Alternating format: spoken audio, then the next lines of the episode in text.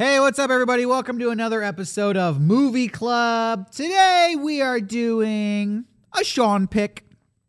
It's a my, it's me, it's a me pick. Um, Go figure. Another NASA movie. Go ahead. uh, uh, this movie I picked. I watched this movie twenty five times from the year when it came out. Oh my gosh. I loved when Yeah, I was a did, kid. You did watch this. A this movie like when you were spoke to me as a kid. Yeah. Um, I don't really all the way know why, but it did. Maybe it was the music, maybe it was just the style, maybe it was started in San Diego. With Yeah. you know, maybe that was what it was.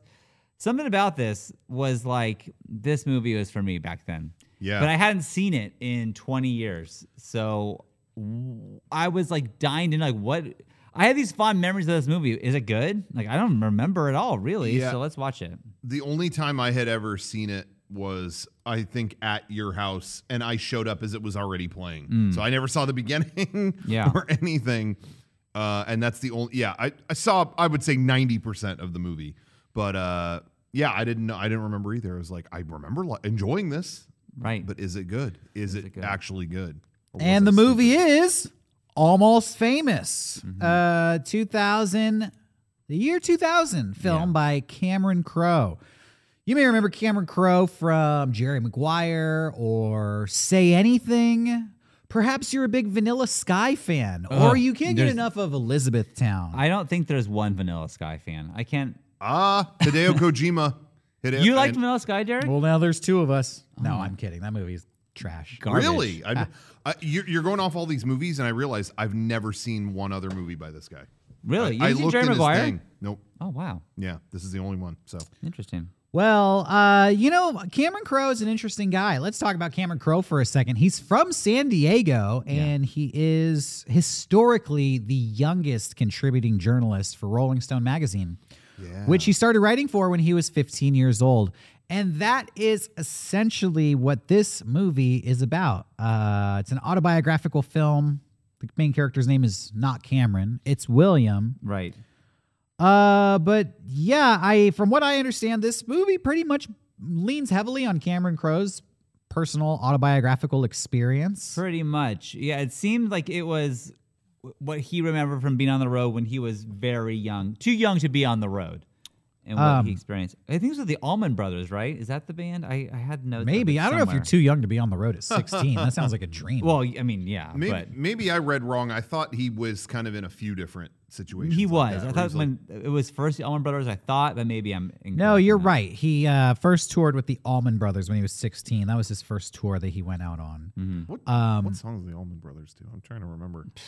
I've always heard of them, but I never. Uh, knew. you know what? Anyway, I'm not a big Allman Brothers head. I don't. Yeah, know. I don't like almonds. not a big Allman uh, More nut, cashew nut man. allergy. Yeah. Uh, Cameron Crowe also was able to interview Led Zeppelin. Uh, Yeah. he wrote about The Who and Yes, and had a reputation for covering a lot of bands that the older writers at Rolling Stone didn't like, Mm, yeah. opened up the door for him.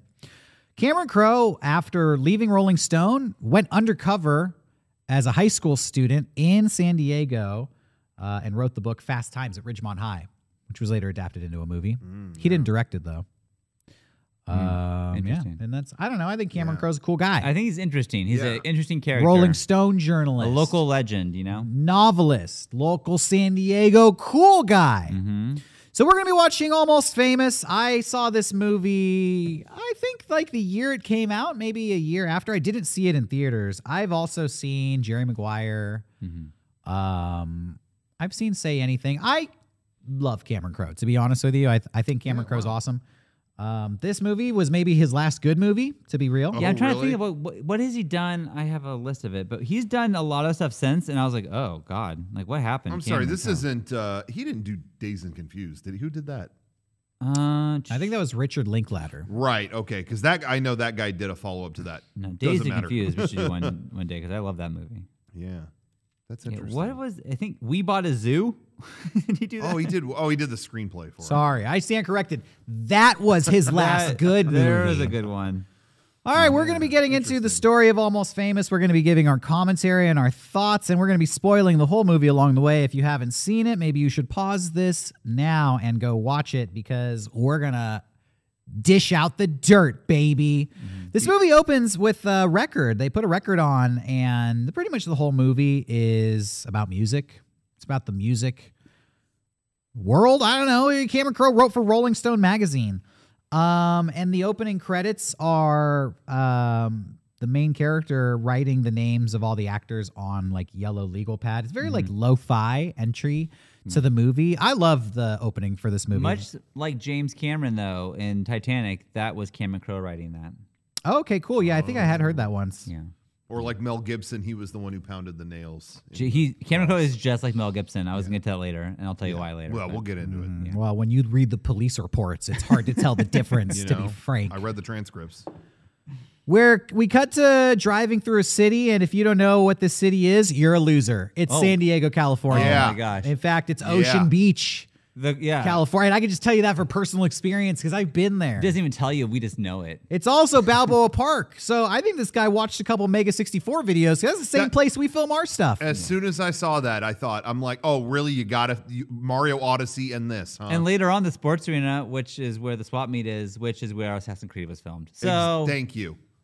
Cameron's an internet who did it first? I don't Get know. off our nuts, Cameron Crowe, Yeah, please. this is our You stole. turf. Actually, he he was before us. All right, we'll get off your yours. All right.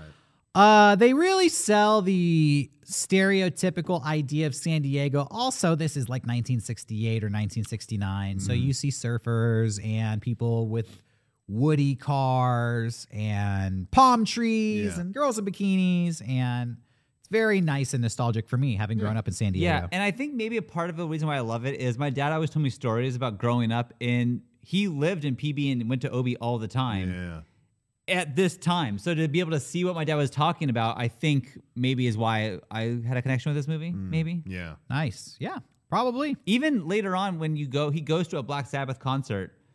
That happened. Yeah. My dad was at that concert. Yeah. So like that, I don't know. That's cool to me.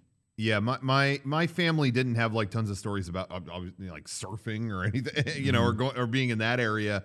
But they always told me about concerts they went to at the sports arena Right. that they film at in this movie. You know, we'll get more into that later. But yeah, My family moved to San Diego in 1984, so none of this movie involves my family at all. Oh, fuck. Sadly.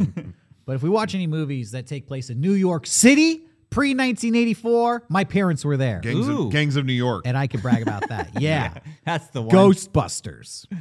There we go. All right. Well, we we're we are introduced at this point to our main character, a young boy named William. I didn't catch his name till halfway through the movie, but his name is William. Uh, and his mom, whose name I never caught, but she's like an overbearing genius mother. I think she's a college professor, and um, their first conversation is about To Catch a Mockingbird, and you can just tell that she's very um, involved in William's education. She points out that all these little details about To Kill a Mockingbird um, that you know William did not It- notice. yeah, it definitely gives you the impression immediately that she's always teaching, whether it be her class Yeah. or her kids. She is constantly Well, teaching. Yeah, she points out in the conversation about To Kill a Mockingbird, William thinks that Atticus Finch raised the kids by himself, and she's like, "No, um, they they had a helper, Caldonia. I think that was her name. Calpurnia? Calpurnia. Yeah, Oh, Calpurnia. yeah, yeah. Um, and you know, basically instills in him this idea of respecting women and paying attention to the women who are sometimes forgotten, which becomes a major theme in this movie. Yeah. Uh, the movie is very well written, and this is just a perfect example of how when every whenever a character is introduced in this movie, you get their main theme pretty much in their first line of dialogue. Yeah. Um, Um, Yeah. I, I was just gonna say, I really like this the mother character. I'm I'm genuine. Like it would have been so easy, and you've seen you already seen a thousand movies where the mom is just kind of a one dimensional like object in the way. Oh, he's gonna go write about this stuff. Well, no, not my son. Not. I really like that they made her a nuanced character. You know what I mean? Like Yeah. there was more to her than just being concerned. Which- like she had a lot of different. I don't know. She felt like a real human being. Well, I think it's because she really is a, you Yeah. know, like it, it- basically, I, there's a story that I read where like he had his mom come on set for one point, and some crew member was like, "Your mom is kid. You should have gone to therapy instead of making a movie." Like, Yeah. But like, I think this is so clearly based after his actual mom that he was because he loves his mom. Yeah. but he also is like, oh my god. So like But you can yeah, see that. and that's what he did a good job on. Is like it, she wasn't portrayed as this character like you're gonna hate her because Right. she's in the way. You know, It's like you could you tell do you do love mom. her. Yeah, You love her, but also it's like Jesus Christ. yeah, yeah. They did, he did a great job uh, transporting that into the you know role. Anyway, Yeah. Uh, he has a sister as well, played by Zooey Deschanel. Uh, Yeah. One of her like, mm, I'm not going to say her first movie, but an early movie. This is one of the first times I recall really seeing her Mm, yeah. Mm-hmm. in a major picture. Um, again, this is like the late 60s. She's a rebellious teenager. She comes home with a Simon and Garfunkel record. And like you guys said, her mom is really disappointed. The mom is very woke, but also maybe a little too conservative. Yes. by uh well it's the 60s i'll just keep saying that. She Yeah. knows that her daughter has been kissing. She can detect that she's been kissing. She doesn't like that she has a simon and garfunkel record. She accuses simon and garfunkel of being on pot uh, in their record cover photograph. Yeah. Um, Pointing to the eyes. eyes. I also Yeah. love. I don't know why I love this line so much, but when she tells the uh, the daughter, uh, "You've been ki- you've been kissing," I can tell. I don't know why it got me. You can't tell. I don't know why her response. I thought that was so funny. yeah. Not no, I have it. You can't tell. I, that gets me every time. Anyway. yeah there's a lot of great little lines in this movie that are really funny character gags like Yeah. that i made a couple notes of, of moments like that throughout the movie as well Yeah. Uh, that was a good one. Basically, from here we get the family dynamic. We understand kind of how they are as a family, and then we have a scene where um, William's sister encourages his mom to tell him his real age, and we find out that he thinks he's 13, but he's actually 11. Yeah. Which is Um, fucking weird. yeah, that that was weird. And then I thought like this did this really happen to him? Because how this is so unrealistic Yeah. that like You you almost can't write that. you Right? know, Like- it, that felt very how like can what? you tell a kid that are two years older than they are and they believe it for that long? yeah, that was weird. Uh, Very yeah, I think that did really happen to Cameron Crowe. That's I fucking think he skipped- I wild. think he skipped two grades. how do you not know your age? Oh man, that's crazy. Oh, Like when you're a, uh, a kid, your age is like your identity. Yeah. You like wear that as a badge, and it's always like I'm seven and a half now. Like it's like a big deal. yeah. I would always say a higher one than people told me. Yeah, I'm eight. Yeah, I'm eight. Yeah, right. Like, and it's like, and it's so crazy to think that he just like was so robbed of that. Yeah, I know. man. Um yeah, so he's disappointed to find out that he's not going to be hitting puberty this year. Uh yeah, he feels left out from the group. Mhm. Finding yourself, you know, finding a group to fit into is another major theme in this movie. Um his sister ends up leaving the house. She one day tells her mom that they need to listen to a Simon and Garfunkel song and will explain why she's leaving. And this segues into a montage of her packing her bags and hitting the road. She leaves with some like mysterious guy, and William says, "Take good care of her," and the guy like doesn't really care.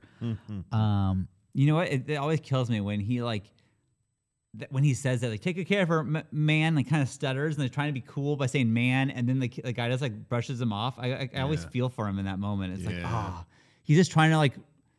He just cares about his sister. Oh fuck, this is brutal. Yeah. Yeah. Uh, and that actually hits on what this movie is entirely about. His sister gets eye to eye at him with him and says, "One day you will be cool." Uh, and she says, "Look under your bed; it will set you free." This is my opinion, but that's what I think this whole movie is about. William's quest to become cool, coming of age story. Yeah, I can see that. Conversations throughout this movie are about that subject. Like, is William cool? Will he ever be cool? What does it take to be cool? What is being cool? I, I mean, that is, uh, I mean, through the lines of dialogue, time and again, it really is reinforced. This movie is about quote unquote being cool. Who is cool? What makes you cool? How do you become cool? Yeah, and it's like he's trying to fulfill that destiny that was given to him at a young age, implanted into him. Yeah. Yeah. I think this movie, like Sean said, really influenced me at a young age too. It came out when I was 15 and 16, and that is like the ultimate question when you're 15 and 16. Like, how do I become cool? Yeah. What even is cool? Uh, when William looks under his sister's bed, he finds a collection of records, which for me personally has always been a really significant scene. I feel like the records he pulls out is like a short history on like your foundation for how to be cool in rock and roll. Uh, yes. Literally, the first album he pulls out is Pet Sounds by the Beach Boys, which, you know, could say is like the greatest album of all time.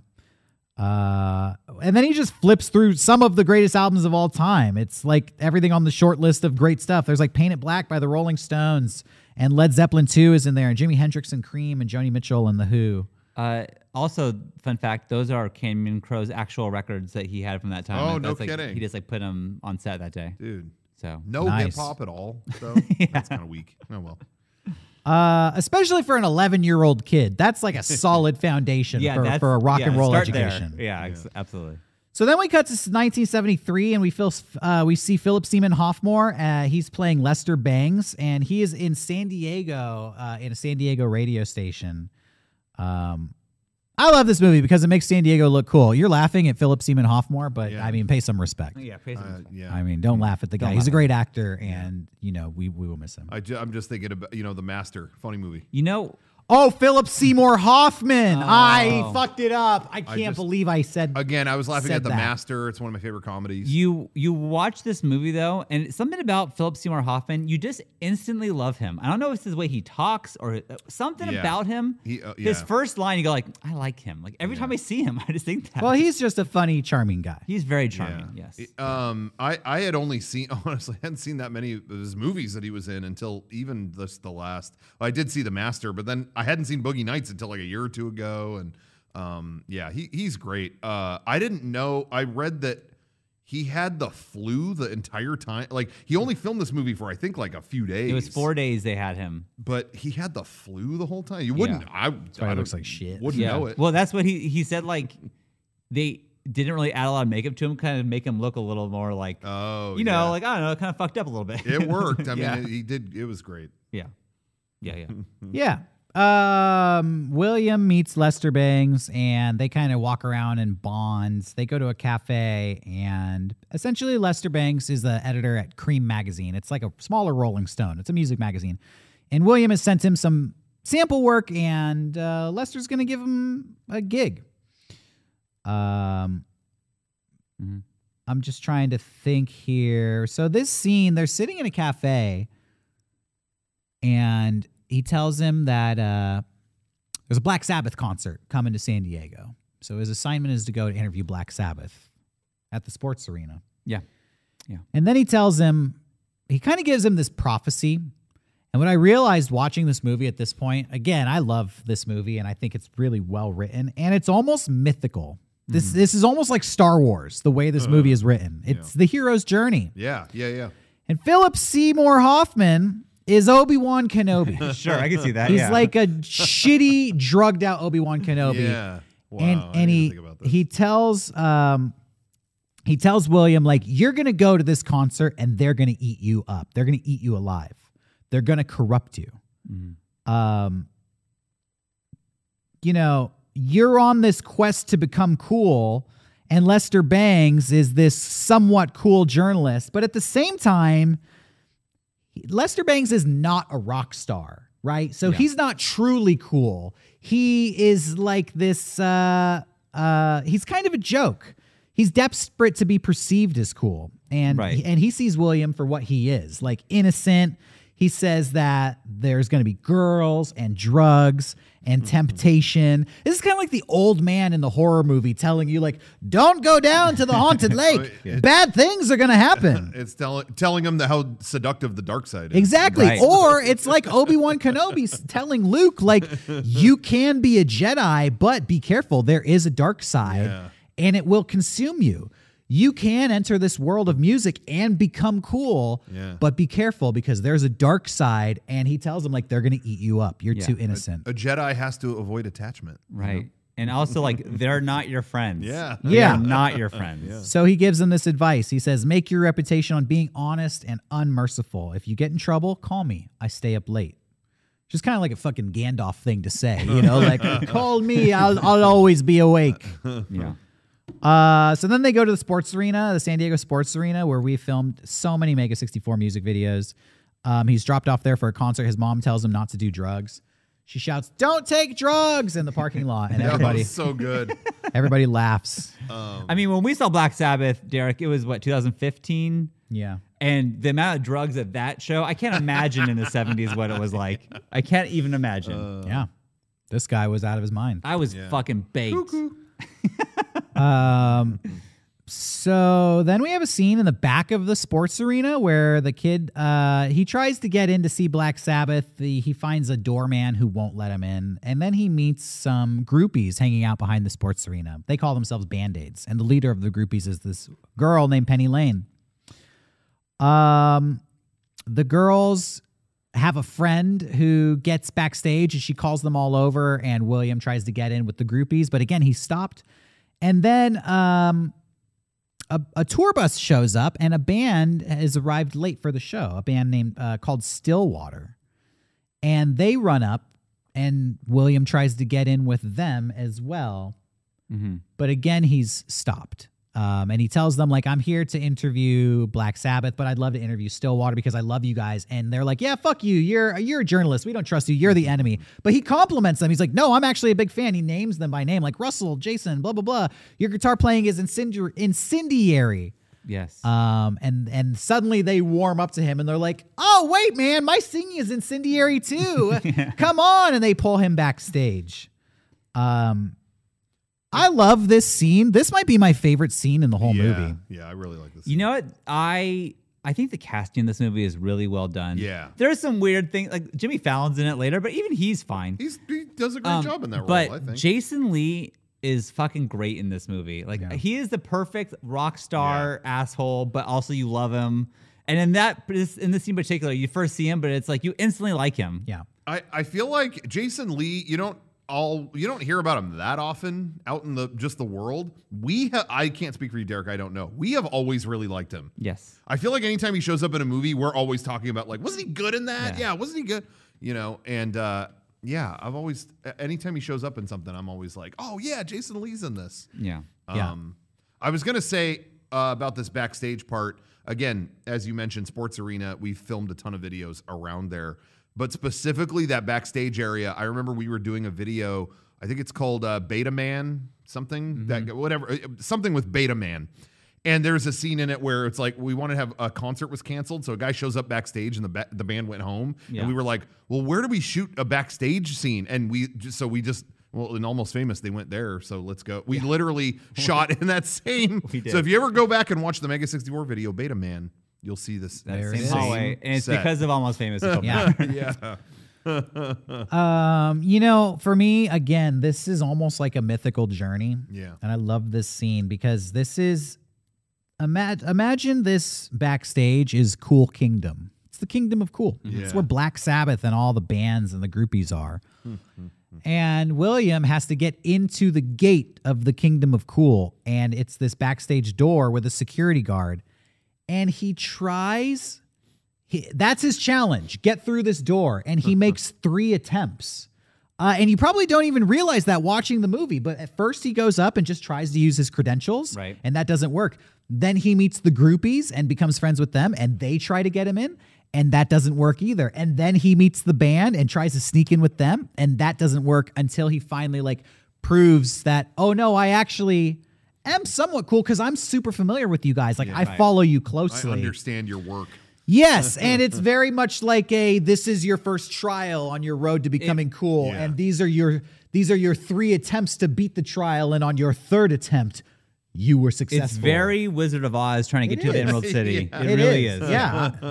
um, that's why I really like this scene. Mm-hmm. So uh, he ends up getting backstage, and again, you know, it immediately goes to Jason Lee bragging about how good he is as a singer, Mhm. while the guitar player from the band is just practicing his guitar.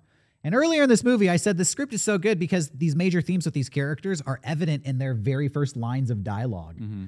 And literally, the first thing Jason Lee says in this movie is when William compliments Russell, the guitar player, says, Your guitar playing is incendiary. Jason Lee says, Hey, man, I'm incendiary too. And then it just goes to him talking about how great he is. You know, I make people, you know, this band is different. I get people out of a slump. I do this, I do that. I'm Yeah. so great.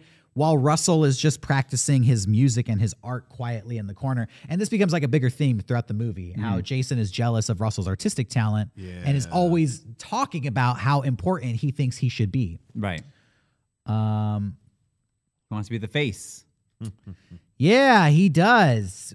Uh, uh, William talks with this Penny Lane girl a little bit, some more, and um, This part. Yeah, you wanna uh, talk yeah, about well, this? yeah, just for one second. It's them talking, and it's like her asking, like, "How old are you?" Because like clearly this is a fucking kid, and then he lies and says he's 18, and then she says, "Me too," and then seven. Whoa, I'm gonna choke. Sorry, It's okay. I know this movie. this movie's you, so good. you know. This part. My God, that was weird. Oh my God, I'm all fucked up. Okay, anyways, 17. Me too. 16. Me too. I'm 15. And then she doesn't say anything back. I, until watching it this time, realized, oh, she's 16.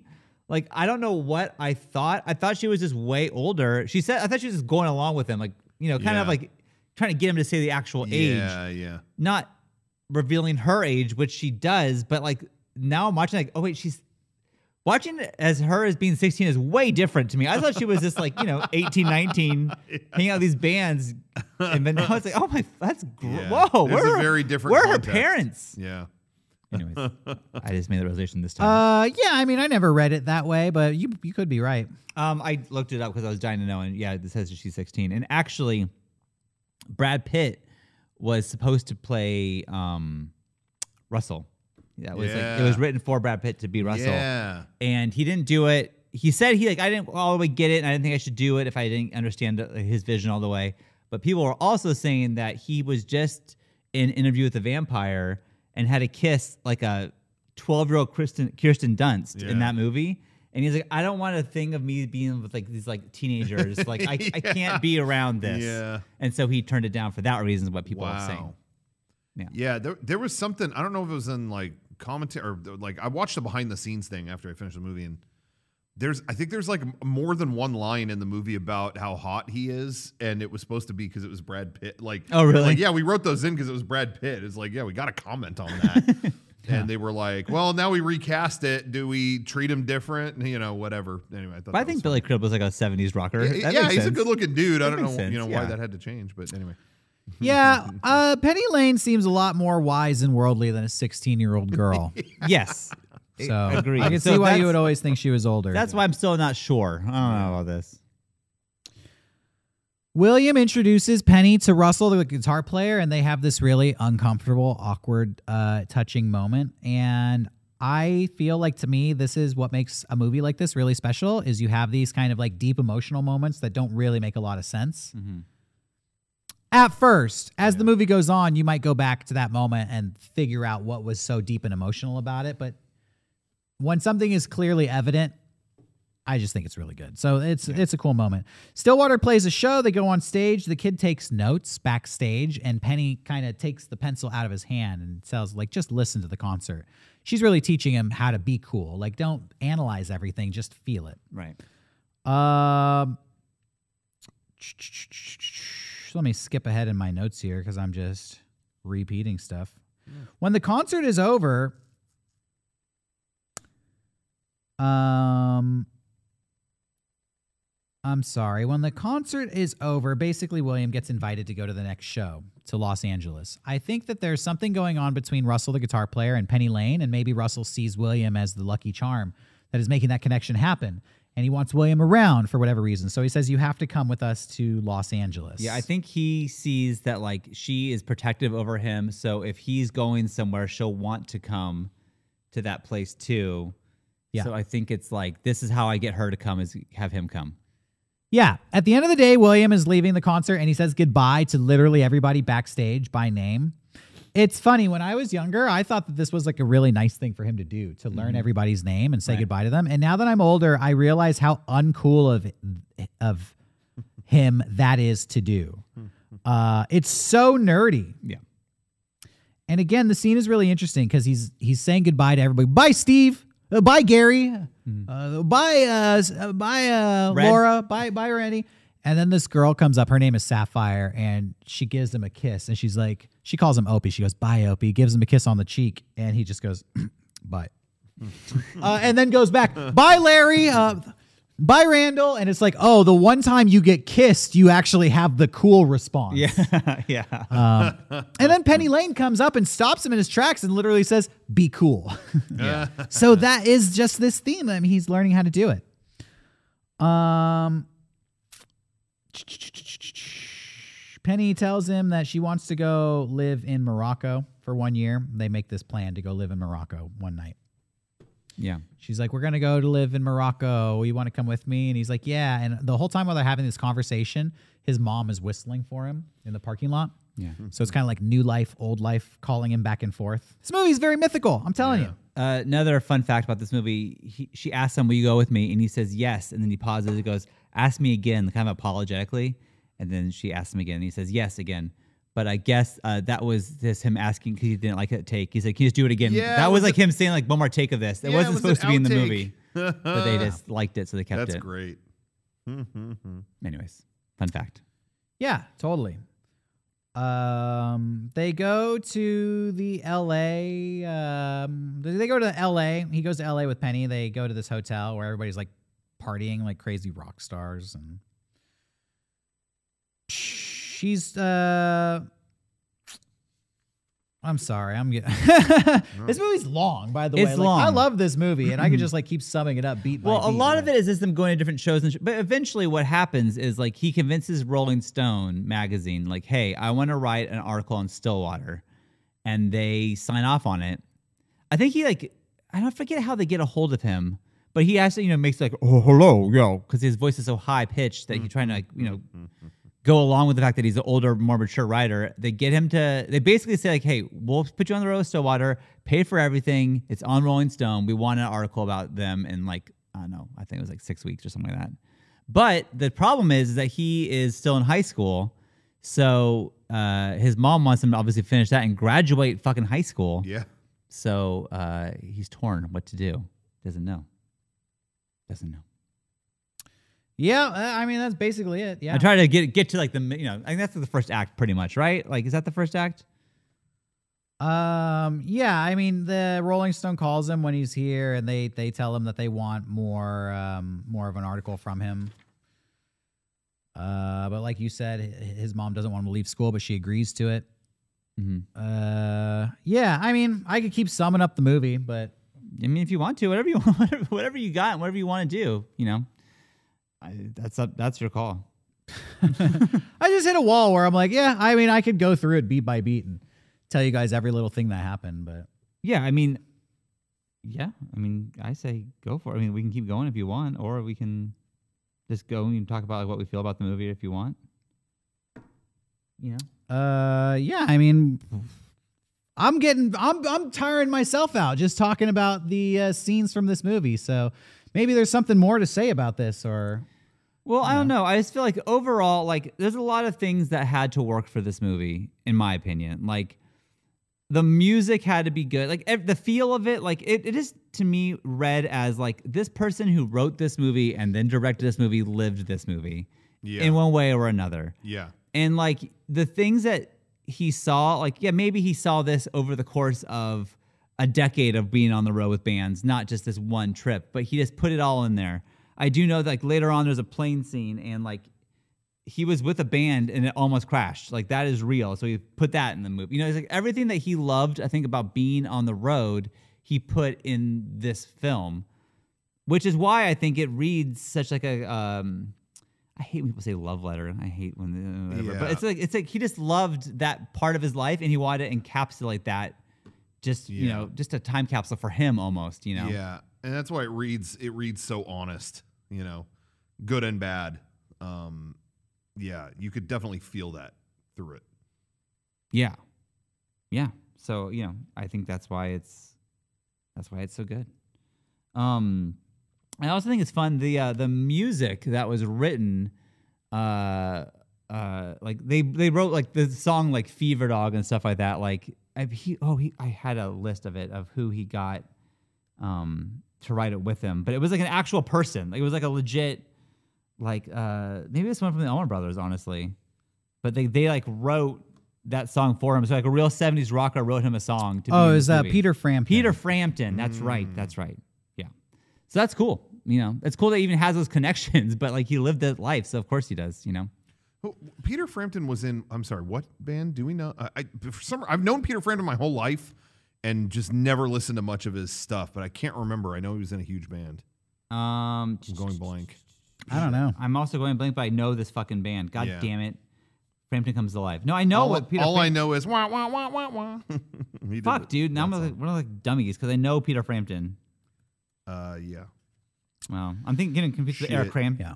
Whatever, it doesn't matter. Well, so, you know, over the course of the movie, William gets this uh, article job with Rolling Stone. They don't know that he's a 15 year old kid. And as the movie progresses, the article, he doesn't have much of an article. He keeps trying to get an interview with these band members individually. He really just wants to get Russell, the guitar player. It's obvious that Russell is the talented one of the group, and the other ones are just kind of along for the ride. But every time he tries to get this interview with Russell, it gets interrupted. Either something is happening with Penny Lane and Russell's relationship, and he's too upset to talk, or band drama happens. There's a scene where they try to do an interview, and the manager shows up with their t shirts for the first time, but Russell is the only one featured on the t shirt, and all the other band members are blurred out, and this starts a fight. Um, I'm you know. surprised, and I, I honestly have looked. I wanted that shirt. Like uh, they should have sold that at some point. Yeah, that's funny. You think they would have. Yeah, maybe. But Um, I've always looked for it. But all, all these reasons he can't continue that that is the most real feeling part of this whole thing. It's as simple as sitting down for five minutes and getting a damn interview.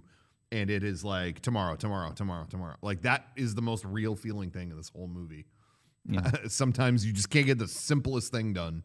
Anyway, Humble Pie is what Peter Frampton was in. no, yeah, I don't even know who that is. So Oh, yeah, great. Humble Pie. I'm just saying. Huge They- Humble they, Pie fan. rock. I just man. know Humble They Pie. rock. I know I that thought he was in a name. bigger. Uh, well, I mean, I'm, maybe they Ringo are- Starr in his All Star Band. Oh, Does that may- count?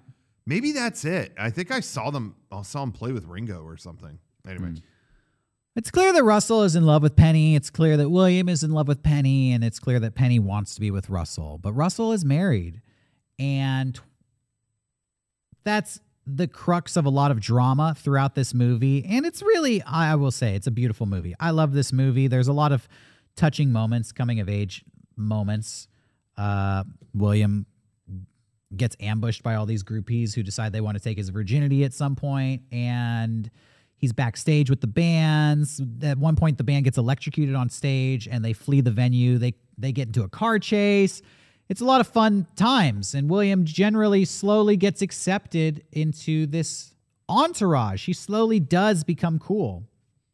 Yeah, and they kind of all start loving him as himself, and Yeah. they don't like, like you know, there's a scene where Russell's like talking to him about all this shit about how he's like the band's holding him back, and he's better than the band, and he's like, but here I am telling the a secret to the one person you don't tell secrets to, and then William's like, no, I won't, I won't write about this, you know, whatever. So it's like he has earned their trust all the way. yeah.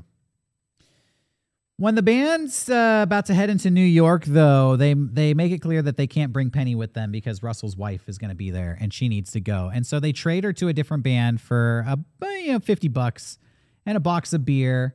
Uh, but when Penny finds out she's not going to New York, she doesn't accept it. She insists that she's going to go to New York no matter what. And her and William get into a fight. And he tells her like, "Wake up! They don't want you here. They traded you for fifty bucks and beer.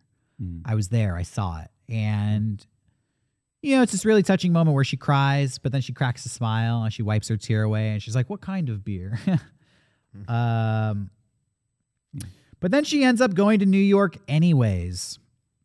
And she tries to be with Russell when he's there with his wife.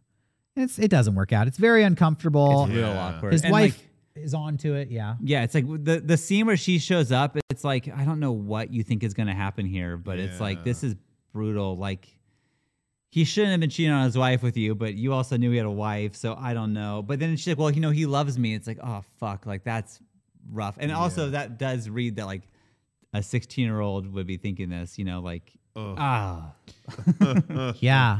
So uh, she's basically kicked out of the club that the band is in, and William goes to see her and finds that she has taken a bunch of pills. She's OD'd. He calls the hotel doctor, and they come and pump her stomach and save her life. And William kind of sees this in this scene. He watches her a little bit affectionately. It's clear that he loves her, and he just saved her from dying. And I think he realizes too that maybe um, this is going to be the end of her and Russell. I don't know. It, it's it's just clear that he's in love with her. Yeah. Yeah. It kind of to me signifies like this: the fun times are over. Yeah. Like we had the fun, and this is it. Like I don't know what we're doing here. Yeah, now you have to pay the price. Right. Uh, he turns in his article to Rolling Stone, but he never got an interview. He doesn't have much of an article, and they really hate it.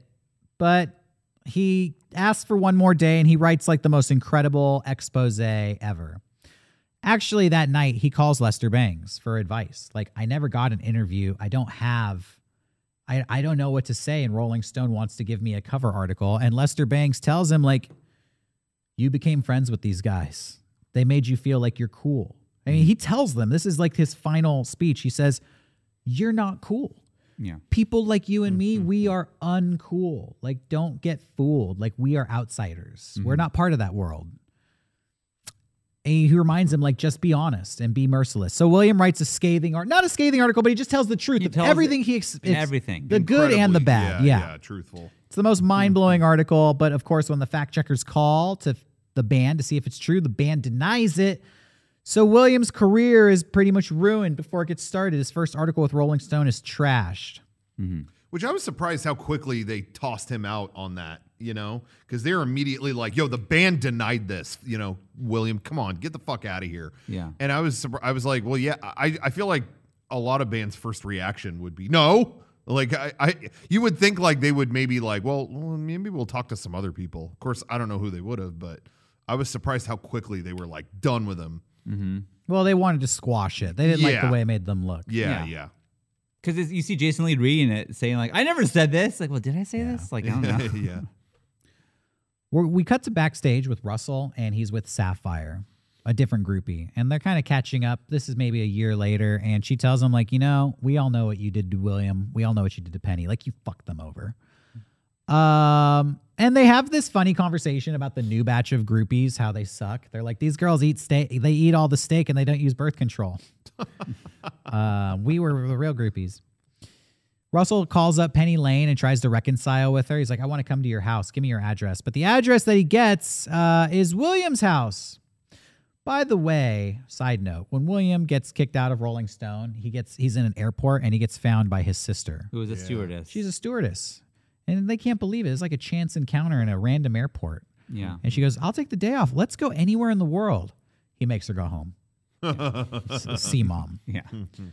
And then Russell shows up because Penny Lane sent them there. And the final scene is Russell and William hanging out in William's room. And he's like, I guess we both love Penny. And in the end, she wants us to be together. Mm-hmm.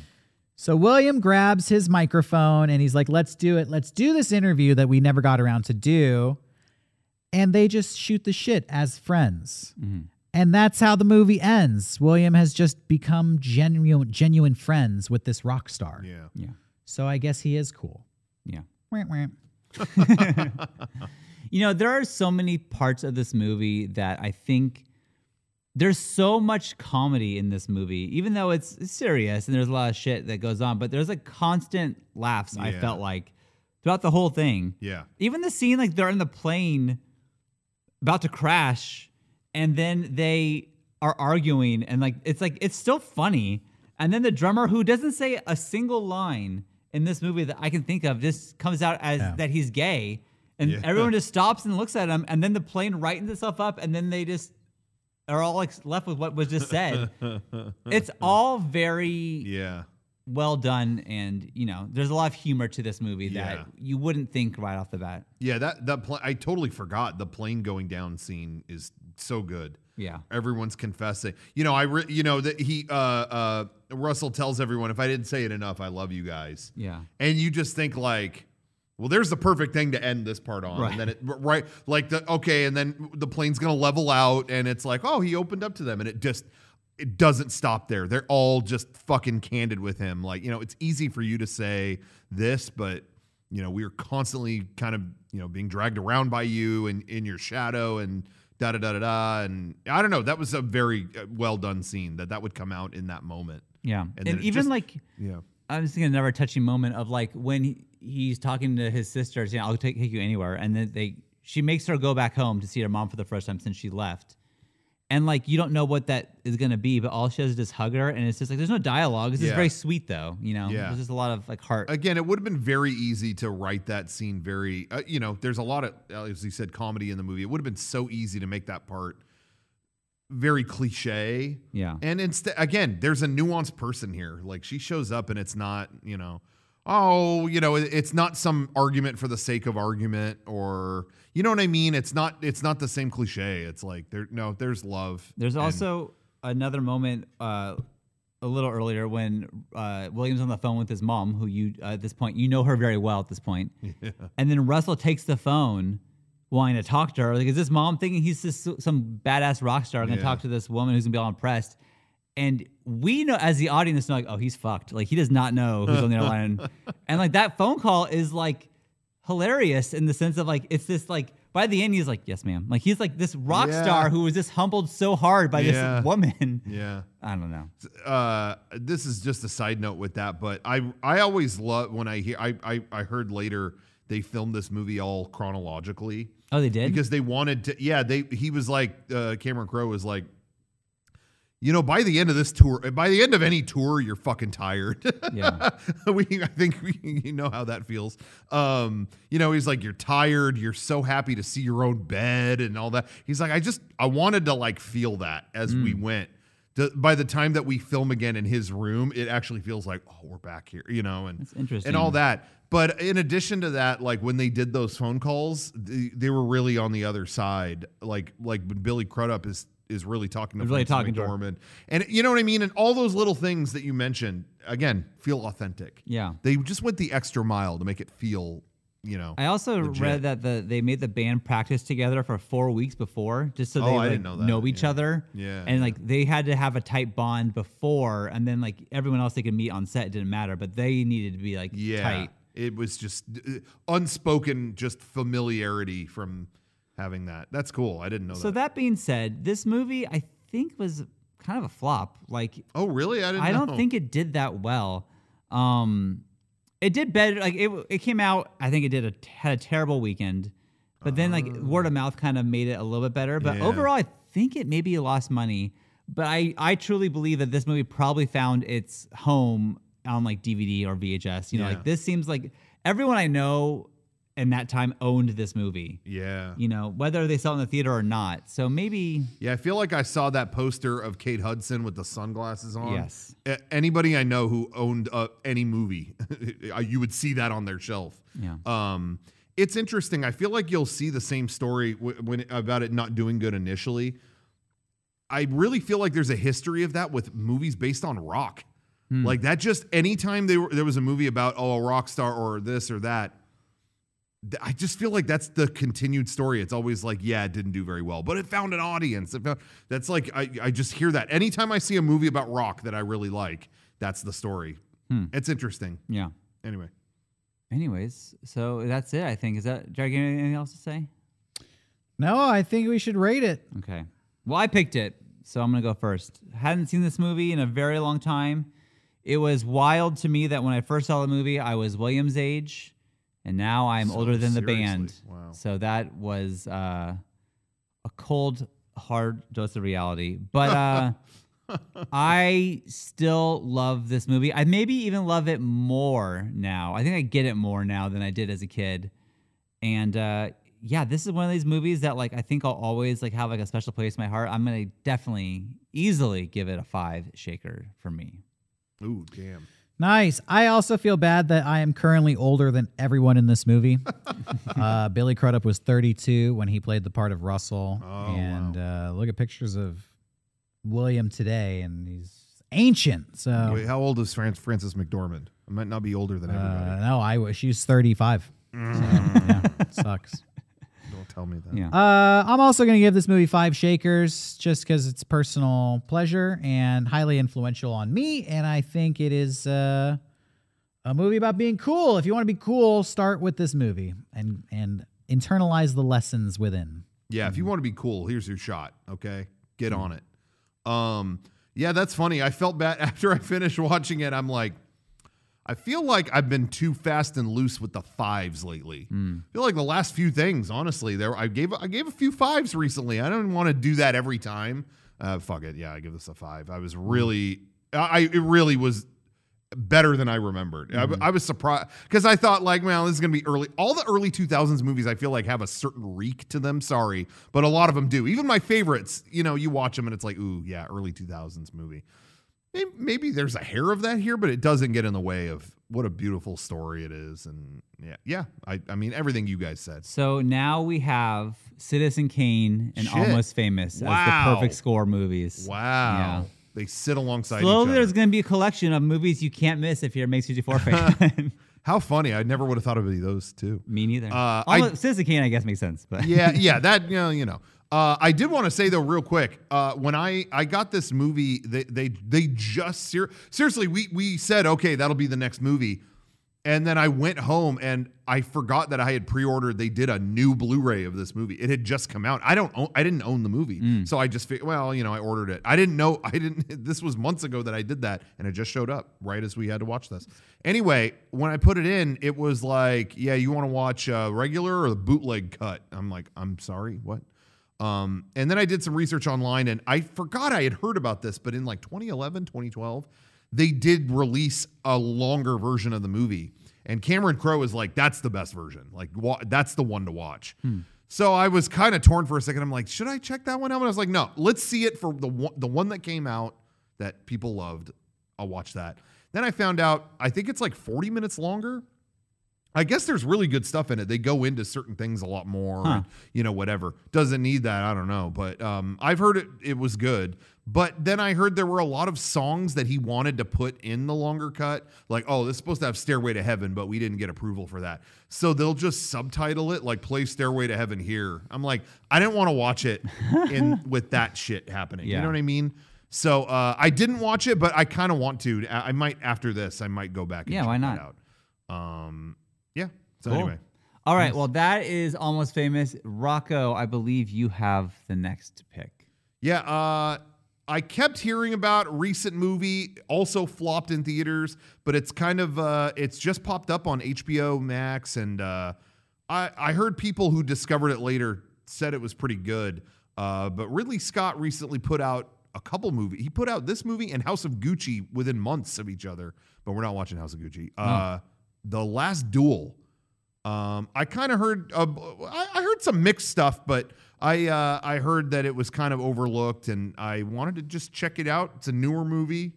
I wanted to watch it, so we're going to. Okay. The Last Duel, starring Matt Damon, Adam Driver, and Ben Affleck, will be next week on Movie Club. So Let's hope it's not the last episode. We'll see you then.